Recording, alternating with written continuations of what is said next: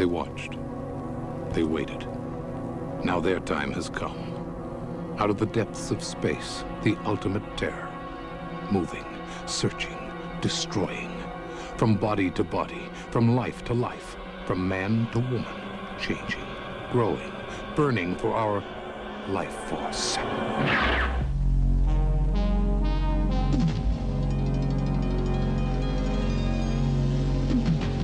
Hey everybody, it's the Cannon Cruisers. I'm JD, And I'm Randy, and I'm a natural voyeur.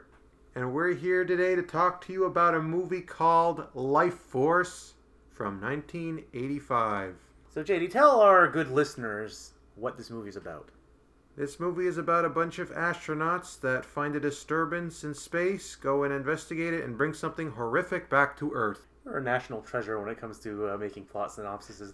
That was barely the movie. That was pretty much how it starts, and I don't want to really talk about what happens after that because it's quite crazy. Okay, so it's vampires from space come to Earth. It's a science fiction horror movie with fantastical elements. It's um very much a 1980s movie. It's not something uh easy to describe. Yeah, we got our little summary there. So, just to say a little bit on the cast, there's not much like you have to really say. You have your main characters, uh, Steve Railsback, whose name sounds familiar. I can't tell you why. Playing Colonel Tom Carlsen, who is important in that he found the, The life the, force. The life, no, actually, life force refers to what they feed on. I Finds the thing that the script refers to as Space Girl, which is a space vampire. So at the beginning of the film, they find three vampires in space Mm-hmm. in a giant phallic-shaped uh, rocket ship hiding in the wake of Halley's comet. They're all naked. He falls in love with her. Madness ensues. It's a it's a very Space Girl is played by Mathilda May, uh, and you, you have Peter Firth playing Colonel Caine. I guess the other end, uh, protagonist of the film. yeah. And you have Frank Finlay in like I guess you want to say a supporting role of Hans Fallada. Mostly, it's just them, them, just these guys looking throughout the movie, trying to locate Space Girl before she brings death to humanity. There's also some guy called Patrick Stewart in the movie. I yeah, think. Patrick Stewart, which I was about to get to before you said that. I never heard play, of him. plays a smaller role in the middle of the movie, uh, and plays a psychologist named Dr. Armstrong. Psychiatrist? And he looks exactly the same as he does nowadays. He is an ageless, ageless man. Jeez. So All with right. that, uh, here, listen to a clip from the trailer and see if you can understand the movie a little bit more. From the director of Poltergeist and the writer of Alien comes a terrifying new film. I'm getting a very small radar cross section. 150 miles long. EGR's confirmed. Tell them we have an artificial object out here. In the tail of Halley's Comet, there's something wrong. Something ancient. Something evil. Jesus. Houston, we have a problem. Something's happening to me. And that was the trailer. All right, Randy, let's get into it. Let's talk about general impressions. So this is where I have a little bit of an issue, um, a little inside baseball here. This movie was has been proving quite difficult for us to get a hold of, uh, which resulted in us watching, of all things, a cut of it on YouTube. And let me paint you a picture.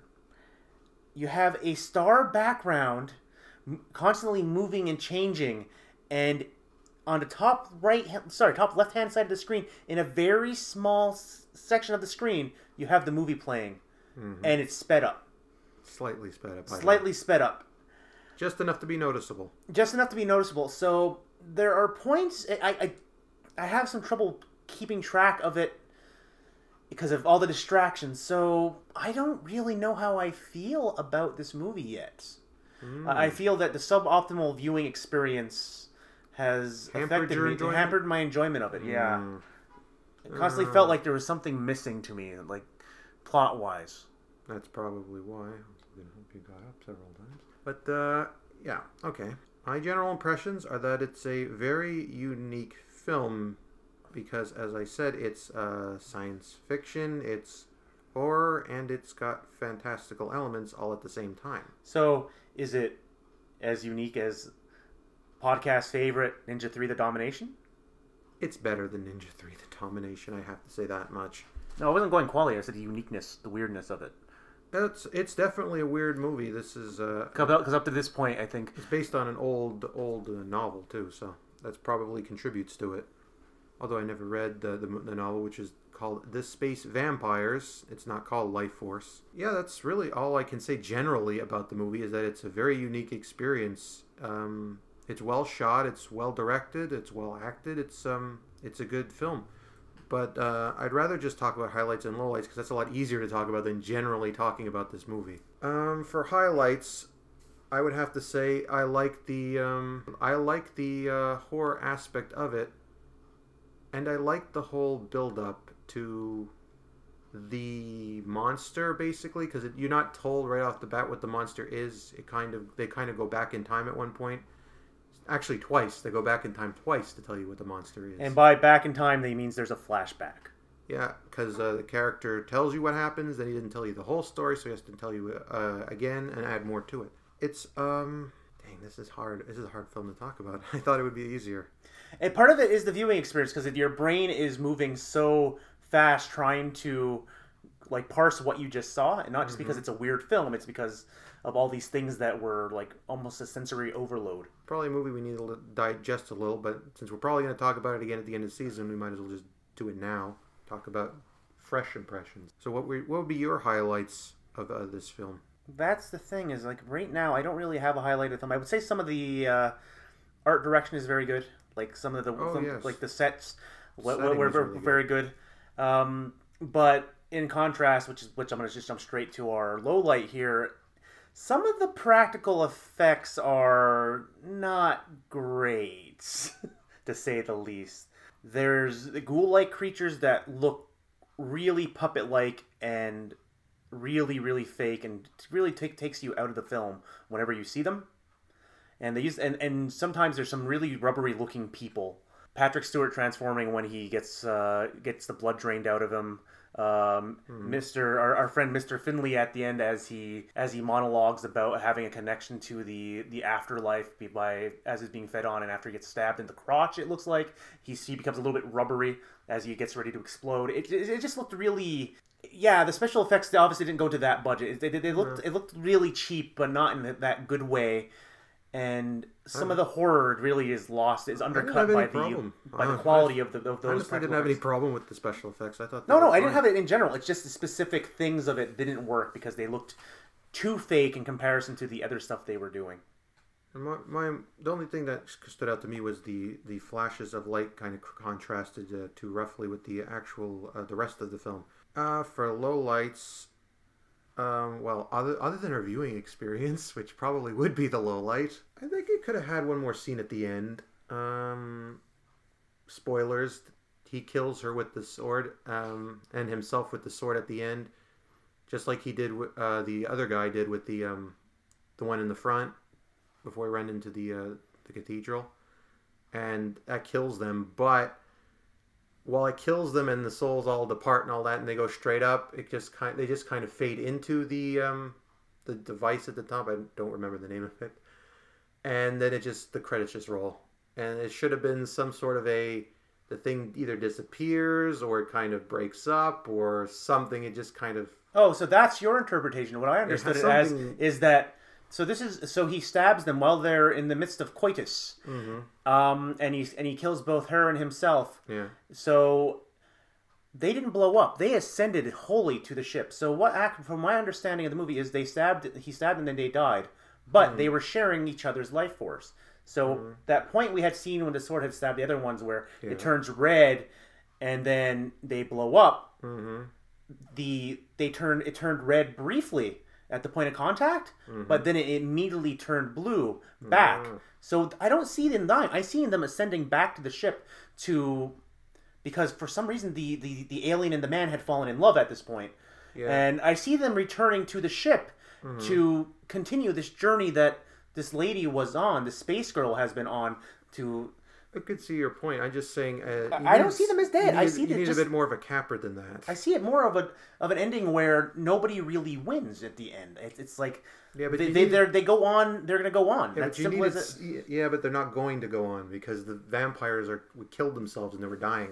That's why there were only three of them left. But but she is from what I can understand from what I saw is that she's still alive at the end of the film. They- They don't blow up. Nothing happens. They fully ascend. They the redness fades away, goes full blue, and they travel re- return to the ship.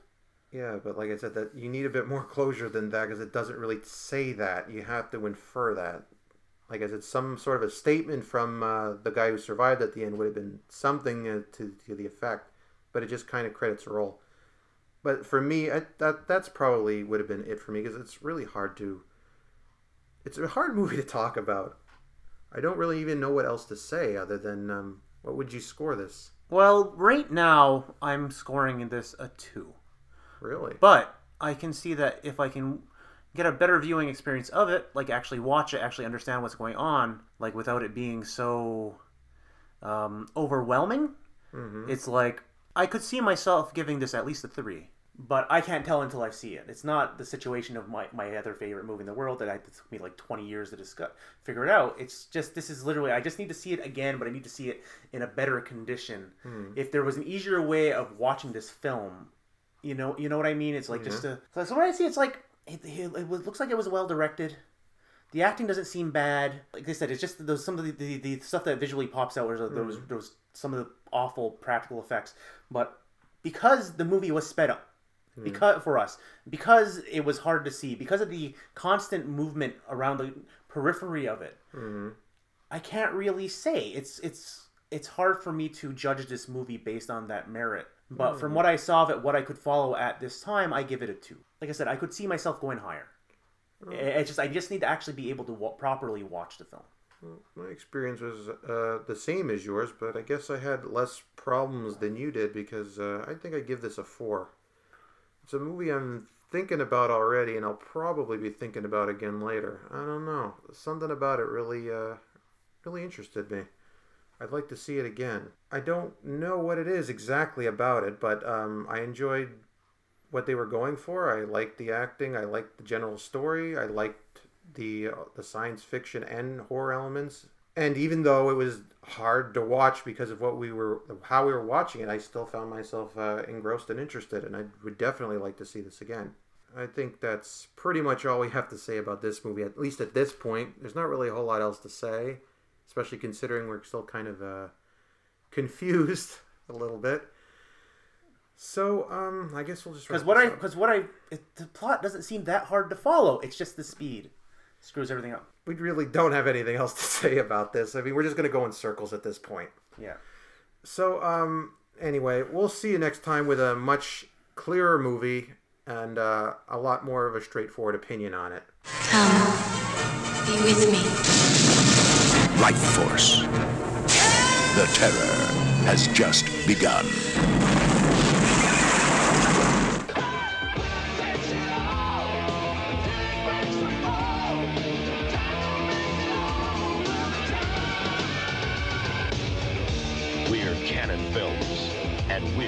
Dynamite.